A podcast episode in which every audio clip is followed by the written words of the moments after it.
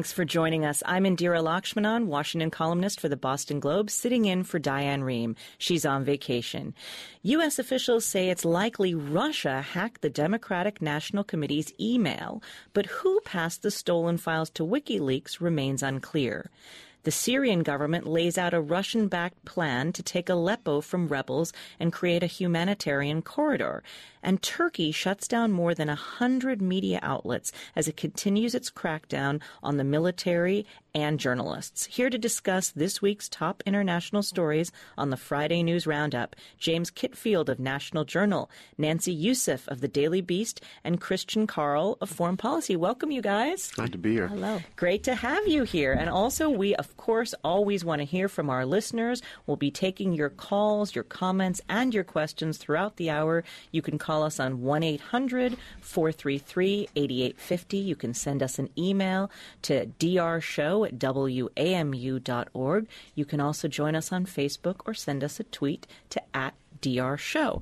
All right, so let's start, guys, with the sort of national and foreign story mixed all in one, which is this incredible, you know, 21st century Watergate break in, but with the twist of it being a foreign government, apparently. The DNC c- committee email getting hacked supposedly by the Russians. How certain are we, James, that Russia was behind it?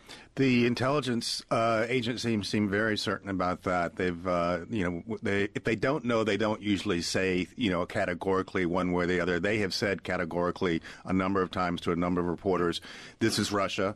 Um, two uh, private security firms who the DNC called in to try to trace this also traced it to Russia. So I think we're pretty comfortable that Russia was behind this. It, what's interesting to me is we can't know how it got from Russia to WikiLeaks, but we do know it was hacked roughly two months ago, and then they were released on the eve of the Democratic Convention. Which, if you connect those dots, I think everyone can assume that, as one intelligence official was quoted, you know, Russia had the means, the motive, and the opportunity here to sort of make the Democrats look bad on the eve of their their big convention, and they did that. And you say the motive to, to make Hillary Clinton and her party look bad because why? Two things. One of which Putin hates Clinton. Um, when in 2011, or I think it was 2011, 2010, the Russian elections were, you know, categorically fraudulent, and she called him out on that. A lot of people went to the streets in Moscow, and he uh, he he was very. He's always been very upset about our so quote unquote meddling in his uh, domestic affairs, and also Trump. They had this sort of weird relationship Trump has said a lot of things that that Putin would loves to hear from a major American figure, like, you know, maybe I will or maybe I won't come to the defense of a NATO member if Russia attacks him. Um, you know, he calls Putin a strong leader and, and maybe a possible best friend uh, if he would just come to my Miss Universe pageant in Moscow. So there's this strange sort of admiration society going on between Donald Trump and Vladimir Putin, and you can imagine. I mean, I'm not sure I get the sense that maybe Trump is doing this for, for the headlines, et cetera, but Putin is not doing it for headlines. Putin sees someone here that he, I think, he could quite happily see someone, uh, American president, calling into question whether Crimea, um, you know, we should remain sanctions for their annexation of Crimea, calling into question whether the transatlantic um, you know, Article 5 bedrock uh, commitment would be honored by the United States. Well, so, you make a good point that Donald Trump this week, it's not only that he talked about the hack and seemed to be encouraging Russians to, you know, whether it's hack more or simply find any of Hillary Clinton's missing emails and pass them along, seemingly encouraging espionage by a foreign state. But also, it, it is true what James said that, that, that Vladimir Putin does have an antipathy for Hillary Clinton. Nancy, I'm thinking about how I went on several trips with Hillary as Secretary of State to Russia, and I remember one where we had to go to uh, Putin's villa, and he made us wait an awfully long time. And although it was a, you know, as you looked at them, a civil meeting, um, it was very chilly. And so, you know, there's something in it for Vladimir Putin if he manages to get Donald Trump elected. Isn't that right, Nancy? Well, it's interesting because James points out something that I think was lost in all the controversy about him calling on um, the Russians to um, potentially find the missing 30,000 emails is that he said he would, quote, look into um, recognizing the annexation of Crimea, which has been a part of Ukraine for decades and that's a tangible, unequivocal, can't argue sarcasm, um, foreign policy shift, a major one by the United States. Now, one of the things that I find interesting is there hasn't been as much consistency, I think, as people see. For example, last week he was saying that all NATO members need to put forward their 2% of their GDP as required, otherwise, the United States might not recognize or um, carry out its agreements with might NATO. not defend them if That's the Baltic right. states are attacked. Although I believe Estonia is actually one of the states that actually is paying its fair share. And he was asked about defending the Baltics. Actually, they are paying their fair share. Okay, but let's say that that goes through. A stronger NATO is not in Putin's interest, and so there's a disconnect between. Week to week, it's hard to find a connective thread in terms of a foreign policy strategy. It appears to be veering towards um, a, a closer alliance, a stronger relationship with Russia, and yet there are hiccups and inconsistencies along the way that makes it hard to actually construct a Trump doctrine. Christian, we have an email from a listener, Scott in Delaware, who wants us to discuss the fact that, in his words, he says most world leaders are for Hillary except for Russia, who is for Trump. Is that true? Well, I haven't polled all world leaders, but uh, I, it would seem, I think, from what we do know, that a lot of world leaders tend to favor Hillary simply because she's a known quantity. Uh, that I don't think that would be very surprising. I mean, a lot of them have done business with her and know her well. I just wanted to mention something else on the Trump-Russia issue. For me, I think the single most ominous thing in the past few days, which is saying a lot because the things that James Nancy mentioned are extremely serious. Uh, Trump talks a lot, but what has he actually done? Well, we know that one thing that he's done was to actually intervene in the formulation of the Republican Party platform and water down the uh, the plank about def- coming to Ukraine's defense against Russia, supporting Ukraine against Russian aggression. And that I find particularly startling. I mean, it's one thing when people, you know, bluster and they act like blowhards, but this is one uh, aspect, this is one area, and this seems to be the, the, the one area in the Republican Party platform where Trump felt like he actually had to do something and change it. And I find that extremely ominous. Was he showing that he can deliver? I don't know, but that's it's very, very, very bad stuff. It's a very strange question because one wonders what would be Donald Trump's motive in trying to weaken the Republican platform in terms of its stance against Russia, in terms of its strength about defending Ukraine. And it relates to we have a listener, um, Karen, who's emailed in and says, You need to address the question of Trump's business interests in Russia and those of Paul Manafort, his campaign chairman. So, James, Right. tell so us Paul, about that. Paul Manafort's campaign manager um, has had dealings with a lot of Russian oligarchs. He's advised them. He advised the former president of Ukraine, who was a Russian uh, ally, who was basically had to flee the country uh, because of protests a few years ago. So there are these sort of not particularly clear sort of business ties. I mean, tr- Trump, you know, has run his beauty pageant in Moscow. He has tried to buy uh, uh, buildings. Um, so we don't really know because we can't see his tax. We can't see his tax returns. So we really don't know what's going on there. But can I just make one point? I was in Estonia last year with the chairman of the Joint Chiefs, and they are frightened to death. You know, we, we don't seem or. Um, the Trump camp doesn't seem to see, understand how their rhetoric is frightening our closest allies in NATO. The when when Bush the Bush administration was distracted in 2008, and it looked like Georgia wanted to join NATO, they invade NATO, occupy two provinces with Russian-speaking populations, and nixes NATO's uh, aspirations. To, I mean, uh, Georgia's aspirations to join NATO. Same thing in 2014 with Ukraine, when the European Union was trying to draw it into the Western sphere economically. You know, Trump, I mean, uh, Putin intervenes, annexes Crimea, start foments a, a insurrection in the eastern Ukraine. They have their eyes now on the Baltics. They are very upset that the Baltics were allowed to join NATO. Uh, when uh, the Estonians had the gall to move a Soviet statue in 2007, the Russians launched a cyber attack that crippled that country's infrastructure for more than two weeks. When President Obama went to Estonia in 2014 to sort of calm their nerves after the Crimea annexation, um, the Russians attacked a border post two days after Obama left Estonia, kidnapped a, an Estonian intelligence officer, put him on a show trial. These they have their eyes securely fastened on the Baltics, and if they see any weakening of our commitment to defend them, they may see that as an opportunity. They actually kidnapped that Estonian border guard just a couple days after Air Force One took off from um, Barack Obama's visit to calm Estonia. So, pretty incredible slap in the face timing. You wanted to say something quickly, Christian? Yeah, I just wanted to to second what James was saying. You know, uh, what I've heard from a lot of people in the foreign policy establishment is the fear that you know, if the Russians move against the Baltics, it's not going to be some kind of outright invasion. It'll be more something like what they did in Crimea, where they stir up something. Maybe there will be, you know, a problem in the Russian enclave next to the Baltics, and then there will be a train going there through Baltic territory, and it will derail. And there will be some kind of extremely ambiguous situation where they can bring in troops it's going to be very ambiguous and tricky and subtle.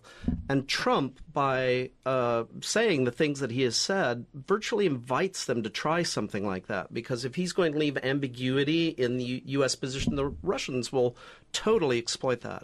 Hmm. Yeah, it's a, it's an interesting point, and and when we come back, we're going to have to talk about how Russia has responded to all this.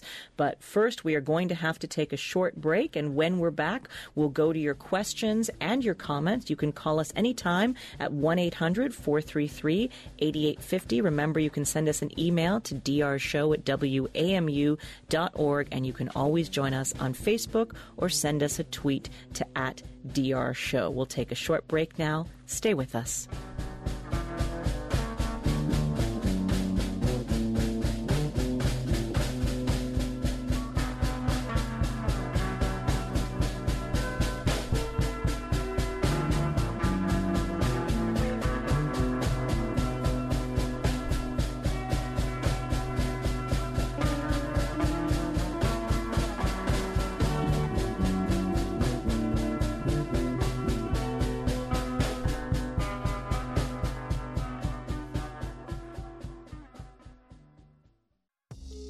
DCist Daily. DCist Daily. DCist Daily. It's news, culture, and curiosities from the district, Takoma Park, Alexandria, Friendship Heights, Hyattsville, Falls Church, Northeast Washington, D.C., in your inbox every weekday afternoon.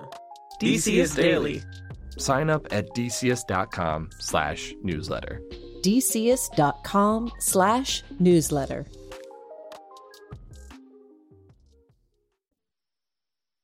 Welcome back. I'm Indira Lakshmanan, Washington columnist for the Boston Globe, sitting in for Diane Rehm. And joining me here in the studio today to wrap up the international news of this week, James Kitfield, contributing editor at the National Journal and senior fellow at the Center for the Study of the Presidency and Congress, and Nancy Youssef, senior defense and national security correspondent for the Daily Beast, and Christian Caryl, senior fellow at the Legatum Institute, and contributing editor at Foreign Policy magazine. Um, okay, guys, so let's get to the point of Russia. What's their defense against U.S. intelligence sources saying that they have hacked the emails? What, what do they say? They were shocked, shocked that such a suggestion that they would in, in any way be involved in this. Uh, uh, Foreign Minister Sergei Lavrov, while meeting with Kerry in Laos, said, I don't want to use a four letter word. We had other officials calling it stupid. Um, not actually a denial, but just a, a, guess at the suggestion that the Russians would in any way try to interfere with the outcome of a U.S. presidential election. And so um, they have suggested that um, that, that that any uh, connection with them is is essentially a, a, plot against Russia rather than any um, evidence um, put forth, despite all this sort of um, electronic evidence to the contrary. And and so. Uh, they, the and at the same time you have WikiLeaks, uh, Julian Assange coming out and talking about um, releasing these as because uh, as a part of a way to sort of point out problems in the campaign, and so th- th- together the Russians have been able to sort of take advantage of the ambiguity of who did what to what end, if you will. All right. Well, you mentioned electronic evidence. I think we have a call about that. We've got Wilson on the line from Washington D.C. Wilson, go ahead. Oh, hi. Thanks for taking my call. Sure. Yeah, I was I was just curious myself as to what evidence we have that Russia is responsible for this, or if it's not something. It, it seems that we've taken away from the nature of the leak itself and discussing the ethics of what's being revealed, and we're just kind of blaming the responsibility of its surfacing. But so you want to know how do American security officials know that the hack came from Russia? Is that your question? Um, part of it, yeah. Okay, and the other part of it?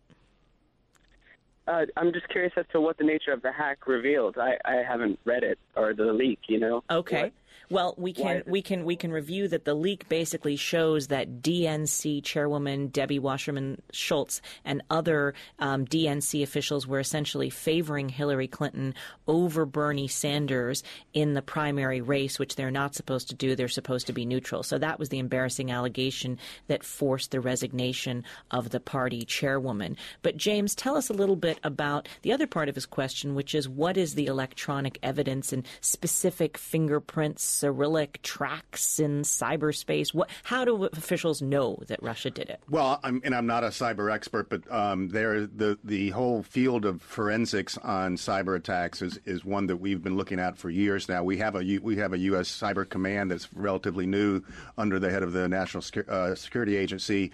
Um, they spent a lot of time of looking at how you can trace where these things come from, and it's been pretty unanimous uh, confirmation from both from uh, numerous intelligence agencies as well as private security firms this was traced to a, a an actor who used a certain Guccifer uh, was his, his sort of uh, his his name on the internet um, that they have tracked in the past to Russian intelligence services. So they feel very confident. And like I said, it's not in there. If if they're not sure or they have reason not to confirm, they they don't normally confirm. If they confirm something, you, as a reporter, um, in my experience, and I'd be interested to hear what my colleagues have to say, you, or you, but they when they confirm something this clearly, they usually have the goods. Well, I have actually read also, and I think one of you may have written the story, um, that Russia also tries to keep an ambiguity about when it does things like this. They want to sort of let the Americans know, yeah, yeah, we did it without outright saying we did it as a way of setting them off balance. Was that your story, Christian, that yeah, I read? that was my story. Um, I, I, I found it very amusing that a lot of people were saying,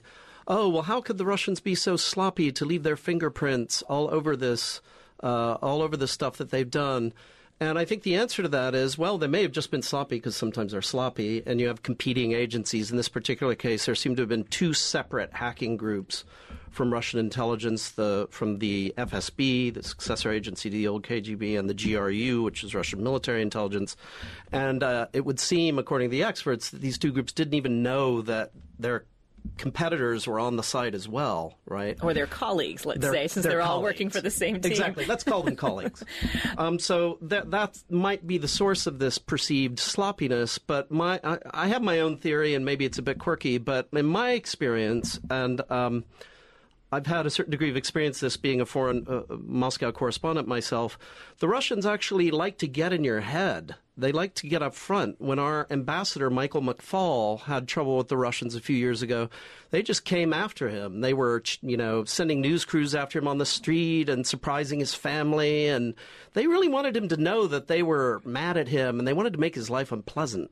So some of it could be psychological warfare. And I think it's the same thing here, frankly. I, I think it's worth noting that there, this is not without precedence. The Joint, uh, Joint Chiefs of Staff was hacked um, last year, and there were suspicions that the Russians were involved. Other U.S. government agencies have been um, hacked, with, and, and Russians were suspected behind it by um, uh, law enforcement. And now, uh, Reuters report from yesterday um, saying that the Democratic Congressional um, Campaign Committee um, had them hacked in an effort to see who the donors were, and already there are suspicions that the Russians were behind that. So this is not in isolation, but part of a broader pattern that has been going on for years. Well, we have a couple of listeners who want to really drill down a bit more on the Putin economic ties, um, if there are any, to Russia. Jason in Frankfort, Kentucky, is saying that his ties to Russia need to be seriously examined, not tossed off like a joke. And Sharon emails us and says Trump needs to release his taxes. What is he hiding? Are they loans from Soviet oligarchs? The press needs to start a drumbeat to force him to release those. James, what do you say?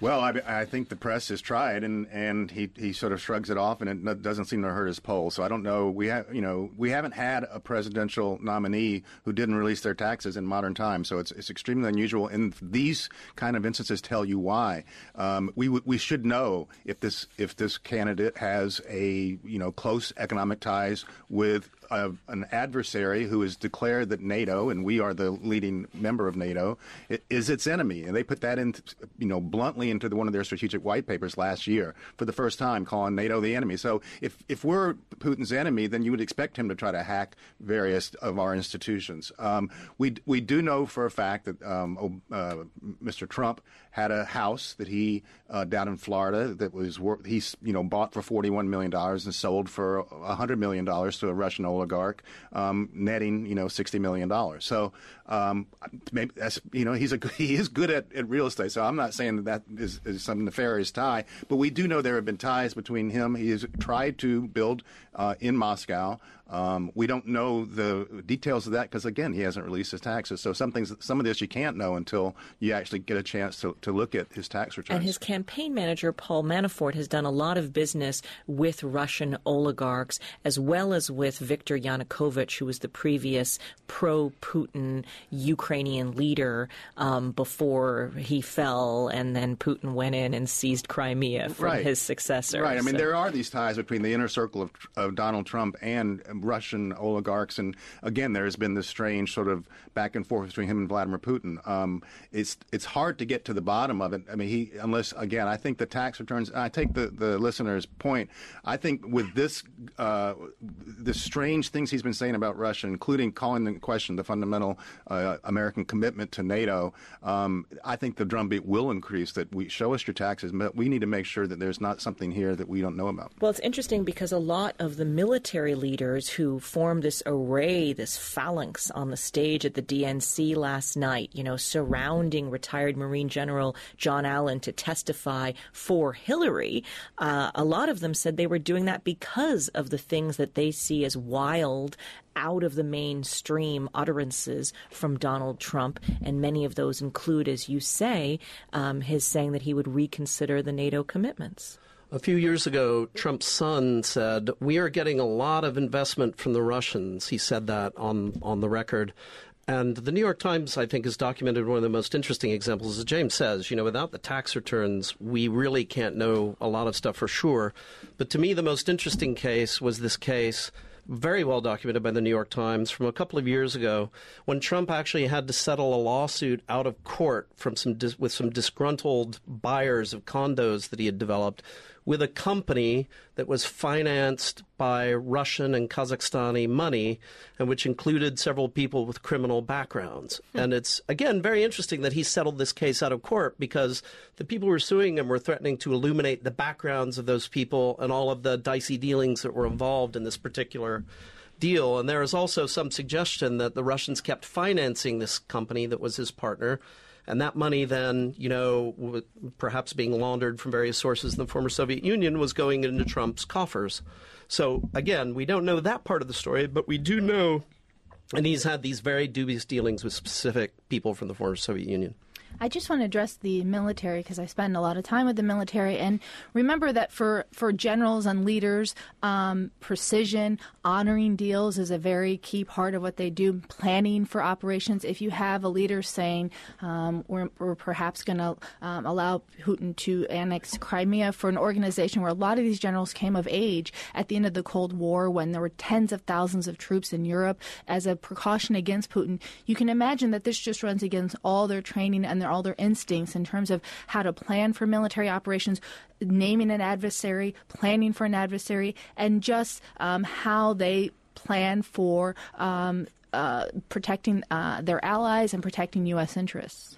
A, fo- a former chairman of the Joint Chiefs told me once that you know people think that we're sort of warmongers, but the, the the uniformed military is like the most moderate group you'll ever find, and it's true. They're very cautious people. They're very um, they they they want certainty in their leadership, and so when Donald Trump says, "I'm going to torture uh, terrorism suspects again," something And I'm we, going to order the military to do it. He Right. said, if I'm the commander in chief, they'll have to do it. and kill the family members of The terrorist wives and suspects. children. I mean that that that sends uh, a blaring alarm up if you're a military person that this guy might be more erratic than than you than we've anything we've seen come down the line. and that was part of what last night on the big stage at the DNC that the retired General Allen said, which is if Hillary Clinton is president, I'm confident we're not going to be told to torture and, uh, and that we won't treat our foreign relations like business dealings. I'm Indira Lakshmanan, and you're listening to The Diane Rehm Show. If you'd like to get in on our conversation, you can call us at 1 800 433 8850. You can send us an email to drshow at wamu.org, and you can always find us on Facebook or send us a tweet to at drshow.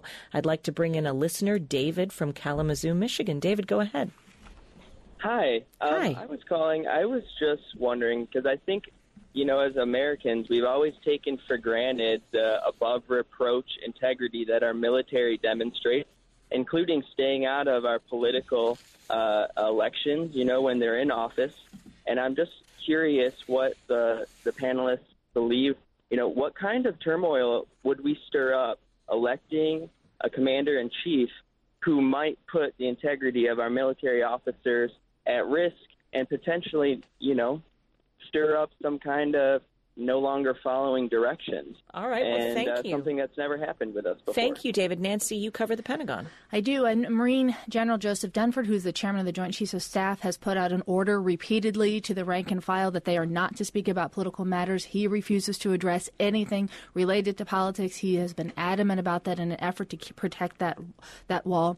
It's interesting. I did a story uh, a few months ago talking to the troops, and there are some who are talking about how they're going to leave the military if Trump's elected. There are some who are really enthusiastic. It's a fascinating mix that's going on within the building. I don't want to overgeneralize, but generally speaking, you'll find that um, general officers are more inclined to be worried, and rank and file are more likely to be enthusiastic. Now, to the caller's question about the military, the wall between politics and the military, remember these are retired generals, and we've seen retired generals pop up in politics before. We've seen them as presidents, we've seen them as presidential candidates, but there is a really aggressive effort happening within the Pentagon to to keep that wall up, and it's becoming harder and harder because this is such an unusual campaign, and it's just dominated so much of the discussion, and you have military planners who, in some ways, might have to already start planning for some of these proposals that Trump is putting forth. So it's you find that there's a wall there, but there's a real aggressive effort to keep it intact. Of course, we can't forget Dwight D. Eisenhower himself. He was a general, and General Allen, who we're referring to, is retired. All right,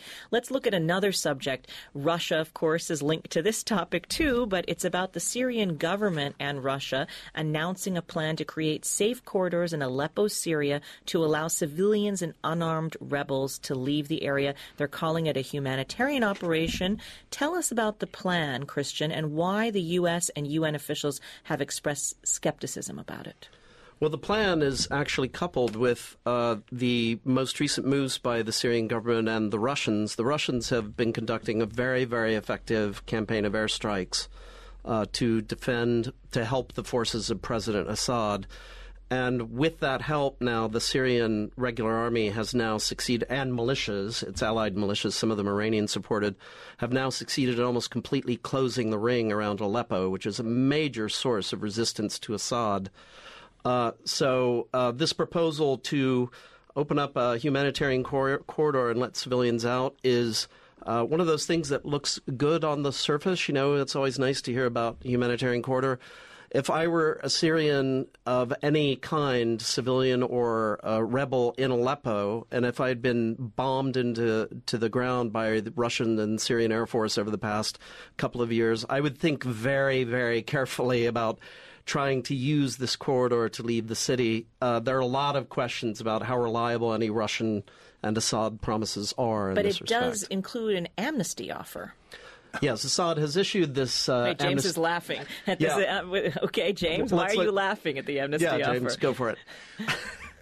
we know from, from very brave journalists who who who, who took the pictures and, and were inside their their little gulag in there that they torture and kill their prisoners um, uh, in great great numbers. We, we know this to be a fact. So if you're a rebel, and what's interesting about this this humanitarian corridor, there's three corridors they're offering. One, if you're a foreign fighter, I mean not a foreign fighter, if you're a, a rebel fighter, you have your own little corridor, and you can't go to rebel controlled territory. You have to go into the in the loving arms of Bashar al-Assad. Uh, uh, I don't know many people who would want to take that bet that he's actually going to live up to his claims. I think it's Russia and Syria. They're they're going to put a siege on Aleppo, they're, and they their modus operandi is to starve these places out. Um, I think they're trying to say, well, we gave you a chance. Um, we'll see. I mean, I hope that you know, the, and the United Nations is saying, okay, let us run the corridors, let us be in control of this. So we'll see. But there's plenty of reason for skepticism. Well, and I just want to make clear to listeners that that was a rueful, bitter laugh on your point, on your part. You were not laughing, certainly, at the Syrian war no. uh, by any means. Okay, so we're going to take a short break, and when we come back, we'll have more of your calls and your questions. You can reach us at 1 800 433 8850. Stay with us.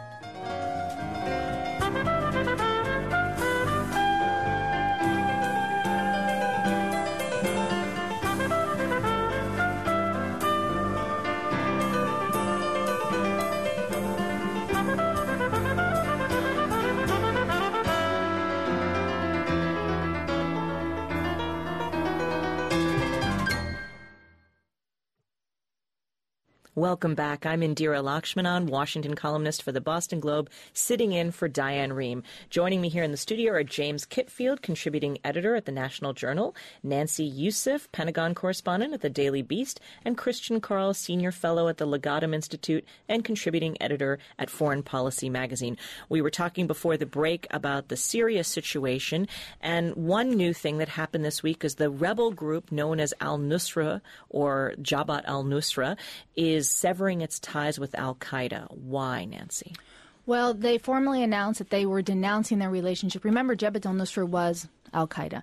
And this week they announced that they were denouncing their relationship with Al Qaeda, that they were forming a new group called Jabhat Fatah al Sham, um, saying that they are no longer um, part of Al Qaeda. Now, it's an interesting time that they're doing this because for years and years and years, the uh, moderate, so called moderate opposition have been calling for them to do so.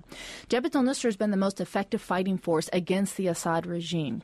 But of course, they were affiliated with Al Qaeda, which meant that the U.S. couldn't provide them supplies or weapons or in any way be affiliated with them. And neither could the moderate opposition receiving U.S. benefits, if you will. And so for years, the opposition has been asking Jabhat al-Nusra to distance itself.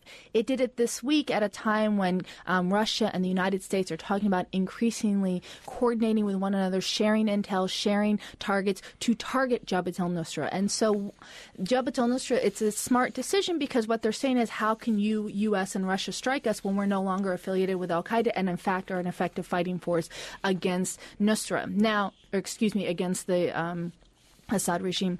Now, the U.S. is saying we don't buy that. We think this is a, this is just rhetoric, and that they're saying it to to um, save themselves from any strikes, and that as soon as they are no longer needing to distance themselves, they will realign with Al with Al Qaeda. And it might appear that way because the head of Al Qaeda, Zawahiri, put out a statement, and it, and a few minutes later, the head of then Jabhat al-Nusra put out a statement in what appeared to be a coordinated effort. And so are they really separate or, or not? We'll see. Um, they put out their first. Or it's press- just rebranding. Yeah, uh, to spare themselves from potential U.S. and Russian airstrikes.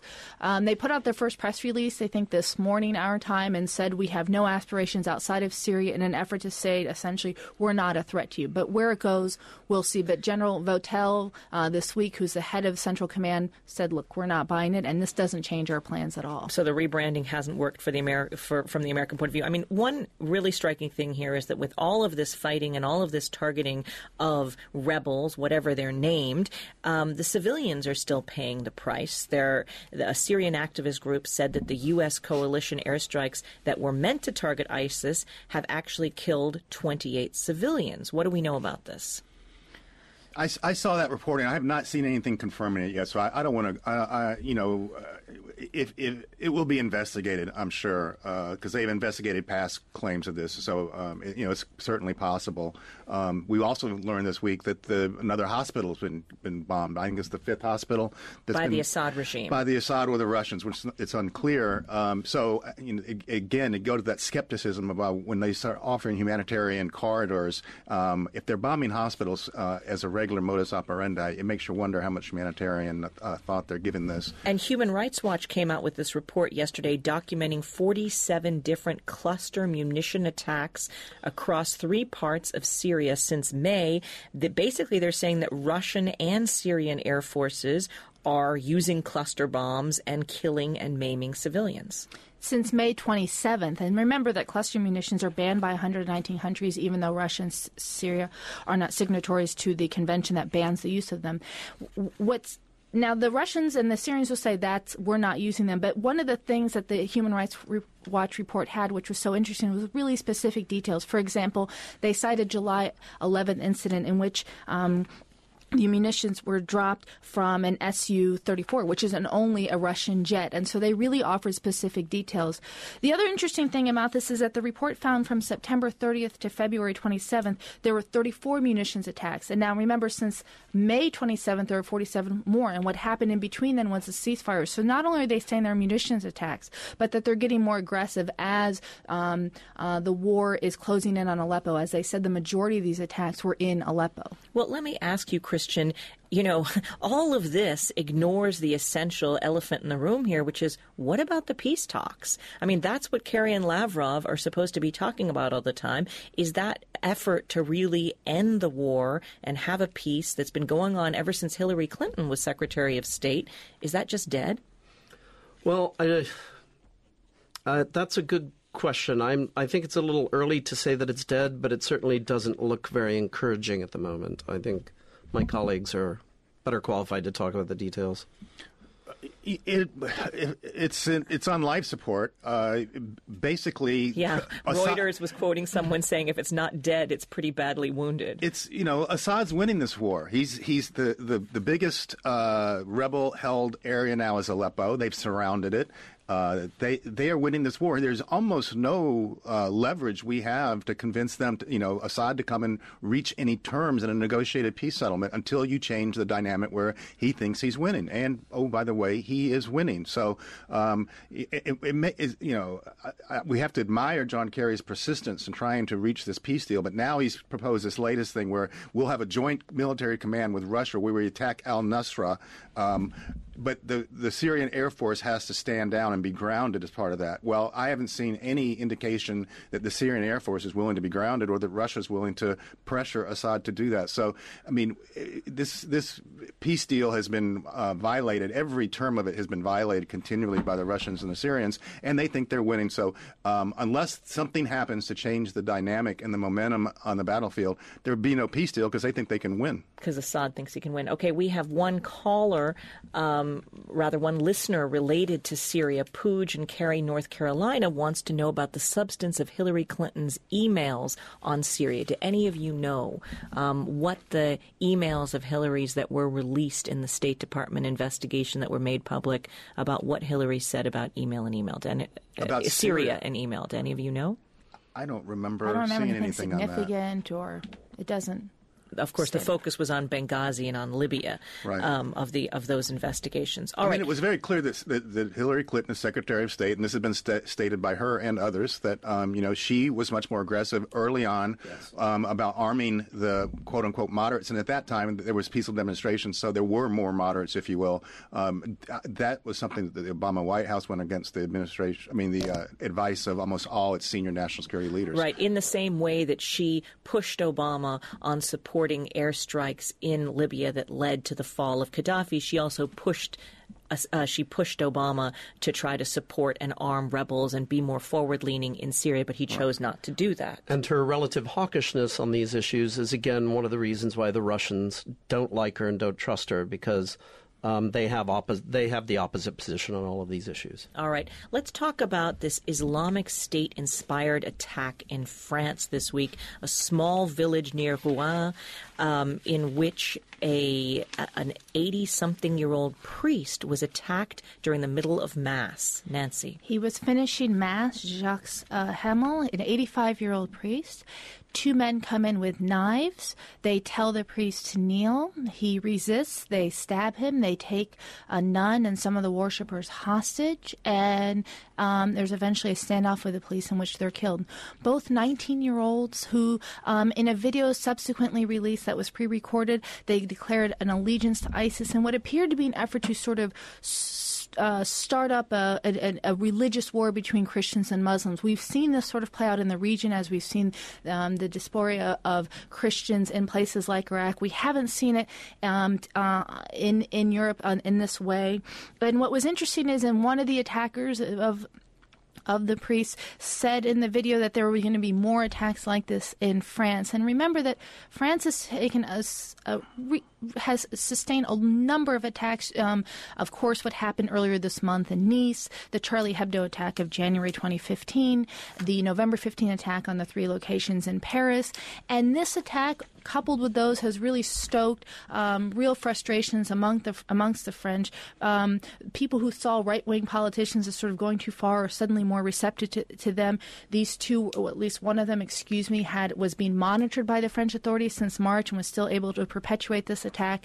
And so I think the the the audacity of the attack, um, and the fact that it came just a few weeks after what happened in Nice has really started a national conversation and put President Hollande's um, tenure in jeopardy as people see him as being too weak on these issues. You make a good point that the Nice attack and the Bataclan and the, th- the theater attacks killed hundreds of people between them, and this is one priest being killed, but he's an 85 year old Catholic priest whose throat was slit during Mass. It seems like that would touch a really sensitive sort of cultural chord for people. Yes, I think again it's important to remember what terrorist attacks are designed to do. We tend to forget the larger context, which is they're not just intended to, you know, cause ca- cause casualties. They're intended to generate a reaction, right? And in this particular case, they specifically targeted a Christian cleric, right? And this to me represents a kind of escalation. It's not something I've seen them do before. Uh, they're clearly trying to polar to deepen the polarization in France between Muslims, non-Muslims, between secularized Muslims and religious Muslims. More division, more to do what to trigger the French government to crack down on Muslims, to therefore create a backlash by Muslims. Is that the idea? It, partly, I think. I think that's very much of it. To trigger a backlash, certainly, to uh, contribute to the erosion of civil liberties, to uh, you know, encourage these nationalists like Marine Le Pen, which deepens the divisions the French in society. right-wing politician. Yeah. And we also have to remember this is coming right on the heels of these small but also deadly attacks in Germany within a space of one week. There was the axe attack on a train, the mass shooting in Munich that left nine dead, the suicide bomb in Ansbach. So little cases like this are being repeated across Europe. Oh, and you're gonna you're gonna keep seeing them, unfortunately. Um, to the point of why they're doing this. I mean, and they're they're not shy about saying this. And it's in all their literature. They want, you know, to start a war between Islam and the West. That is their ultimate strategic goal. And if they can create a backlash against Muslims where Muslims feel they have no place in the West, that'll greatly facilitate their war against the, between Islam and the West that they are sure they're going to win by divine providence. So, I mean, this is out of their playbook. And when they, you know, push hundreds of thousands of uh, immigrants and refugees into Europe, um, they created a problem that's going to last years and years and years, just like Al Qaeda did in the 1990s when it kept putting out cells from people they trained in their training camps in Afghanistan. It's taken years and years and years to clean that up. It'll it'll be the same here. Although interestingly, if they're trying to get the policy on refugees to change, Angela Merkel, who has really taken a leadership role, the German chancellor, said that despite these attacks, she's not going to change her policy on admitting Syrian refugees, Afghan refugees into Germany, which is a very interesting and I imagine and politically not, difficult. She might not get reelected take. with that stance. It's it's a very uh, you know it's a very moral moral stance, but as you say, it might be a politically difficult one to maintain. I'm Indira Lakshmanan, and you're listening to The Diane Rehm Show. All right, let's talk about Turkey. Of course, there was that failed coup a couple weeks ago. Turkey shut down dozens of media outlets in its ongoing crackdown on both the military and the media. Tell us what the latest is, Nancy. Well, we saw um, 16 channels, 45 newspapers, 26 publishers, 15 magazines shut down, allegedly for their um, allegiance to Gulen, who is suspected as being behind the attack. But there's a real concern that Erdogan is using um, the the coup as a way to crack down on opponents of any kind and sort of grouping them all together as being aligned with Gulen. This came. You on- mentioned Gulen. He's the man we should Excuse say me, the yeah. Islamic cleric who's in hiding. I shouldn't say in hiding, but who's living in exile in the Poconos Mountains in the United States. And, and of course, Turkey's um, Prime Minister Erdogan has called for him to be extradited. The U.S. has not President. done that. Sorry, president. That's right. And so um, any this has become uh, a day in and day out crackdown on anybody suspected of being in any way affiliated with Gulen, who I should point out at one point was an ally of Erdogan's, but of course that has since collapsed. And so this was on the heels of uh what appeared to be an increased crackdown on the military as well. We saw 1,700 personnel purged from the military. In all, we've seen thousands of teachers, government employees, police officers, soldiers purged from from their positions, and more than 9,000 arrested. And so, I think for for Americans in particular who value their First Amendment so much, seeing a crackdown on the media, I think, was particularly onerous. Christian. Uh, it, it really is quite extraordinary. Uh, Nancy was just citing some of those numbers. One of the most astonishing numbers I saw recently was that every dean of a university in Turkey has lost his or her job, 1,500 people. Um, so we expect, right, after a coup attempt, we expect to see them purge some people for the military, maybe for the other security forces. But this is the media, it's academia, it's business, The judiciary. it's the judiciary. It's across the board. It is really extraordinary. I wonder whether President Obama and John Kerry are regretting at all the fact that they sort of took a stand to back Erdogan, who's of course democratically elected. Well, I mean, it's it's Turkey is a NATO ally. It's very hard to say you support a coup in a, in a, in a NATO ally. It's, it's totally against our principles. But I, they know for a fact, and, and we all know now, um, if we didn't know before, that uh, Erdogan uh, is an authoritarian. He is he's on the way to becoming a dictator of a of a country that would be laughable to call it a democracy. If you don't have any free institutions, you don't have an independent judiciary. If you don't have a free um, media, you're not a democracy. And it's in the club of democracies in the NATO alliance. It's going to make Turkey. I mean, it can it can forget. It forget. has wanted to enter the EU. It can forget about that. I mean, there, there is no way. If you ever read the bylaws of the EU, Turkey just doesn't meet any criteria now. Um, the question is, what do you do about NATO? Because this is a really a, a dictatorship that's performing right in front of our eyes, and it's in an alliance that is of democracies. And you know, it's an important, it's an extremely important ally. But it's, I mean, we have to look at this with a lot of concern. Quick thought, Nancy. The U.S. has already signaled that it has less leverage. General Votel, the CENTCOM commander, said that a lot of those who were purged in the military were people that the U.S. worked with, and so they've lost that sort of channel of communication through this through this uh, these actions by Erdogan. Well, many of our listeners are still fixated, and I don't mean fixated in a bad way, are still really interested in Trump and the Russia connection. We have one email from Tom in Florida who says no classified information briefings should be provided to Trump, the candidate, um, because we can't trust him over Russia.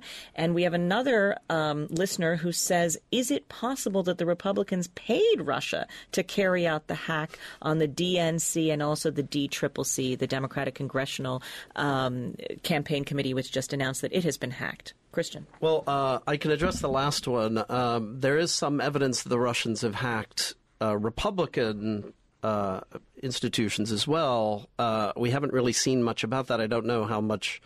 Uh, material from that has been made public. Maybe we'll see some of that farther down the road or after Trump becomes president, if that happens. So you think unlikely that the Republicans would be paying Russian hackers to do this? I think it is unlikely. I don't think that's the motive for the Russians here. and the intel briefings quickly? which start next week. Um, uh, I talked to uh, someone at the Department of Homeland Security. What they're measuring, and what they're going to determine is intent. And if there's an intent to do harm, that affects it. But By as Donald of now, Trump. That's right. But as of now, there's no intention to in any way alter those briefings as of today. That's Nancy Youssef of the Daily Beast. We also heard from Christian Caryl of Foreign Policy Magazine, James Kitfield of the National Journal. Thank you all so much for joining me today, and thank you so much to our listeners for tuning in and sharing your thoughts and your questions. I'm Indira Lakshmanan, sitting in for Diane Rehm. Thanks for listening. The Diane Rehm Show is produced by Sandra Pinkard, Denise Couture, Rebecca Kaufman, Lisa Dunn, Alexandra Boteed, Susan Casey, Danielle Knight, and Allison Brody. The engineer is Alex Drewinskas.